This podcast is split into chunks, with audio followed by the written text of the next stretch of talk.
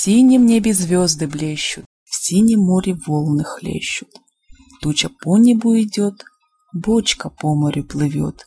Словно горькая вдовица, плачет, бьется в ней царица. И растет ребенок там не по дням, а по часам.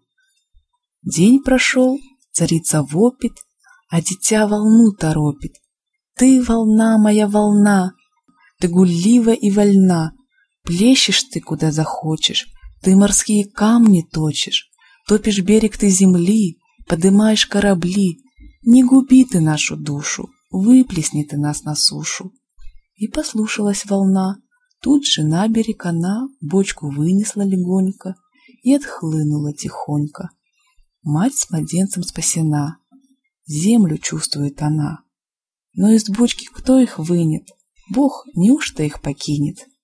Сын на ножки поднялся, в дно головкой уперся, понатужился немножко. «Как бы здесь на двор окошко нам проделать?» — молвил он, вышиб дно и вышел вон. Мать и сын теперь на воле, видят холм в широком поле, море синее кругом, дуб зеленый над холмом. Сын подумал, добрый ужин был бы нам, однако, нужен. Ломит он у дуба сук и в тугой сгибает лук. За креста снурок шелковый натянул на лук дубовый, тонкую тросточку сломил, стрелкой легкой завострил и пошел на край долины у моря искать дичины. К морю лишь подходит он, вот и слышит, будто стон. Видно, на море не тихо. Смотрит, видит дело лихо. Бьется лебедь средь зыбей, коршун носится над ней. Та бедняжка так и плещет, воду в круг мутит и хлещет. Тот уж когти распустил, клев кровавый навострил. Но как раз стрела запела, в шею коршуну задела. Коршун в море кровь пролил. Лук царевич опустил, смотрит, коршун в море тонет. И не птичьим криком стонет. Лебедь около плывет, злого коршуна клюет, Гибель близкую торопит, бьет крылом и в море топит. И царевичу потом молвит русским языком. Ты, царевич, мой спаситель, мой могучий избавитель. Не тужи, что за меня есть не будешь ты три дня, что стрела пропала в море. Это горе, все не горе. Отплачу тебе добром, сослужу тебе потом. Ты не лебедь ведь избавил, девицу в живых оставил. Ты не коршуна убил, чародея подстрелил.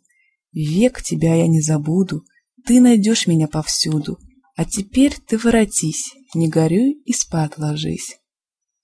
Улетела лебедь-птица, а царевич и царица, целый день проведши так, лечь решились натощак. Вот открыл царевич очи, отрисая грезы ночи, и, дивясь перед собой, видит город он большой.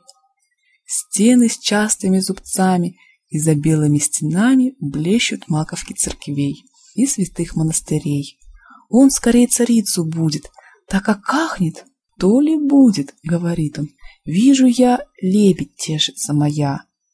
Мать и сын идут к ограду, лишь ступили за ограду, оглушительный трезвон поднялся со всех сторон, к ним народ навстречу валит, хор церковный Бога хвалит, в колымагах золотых пышный двор встречает их, все их громко величают и царевича венчают княжей шапкой и главой возглашают над собой.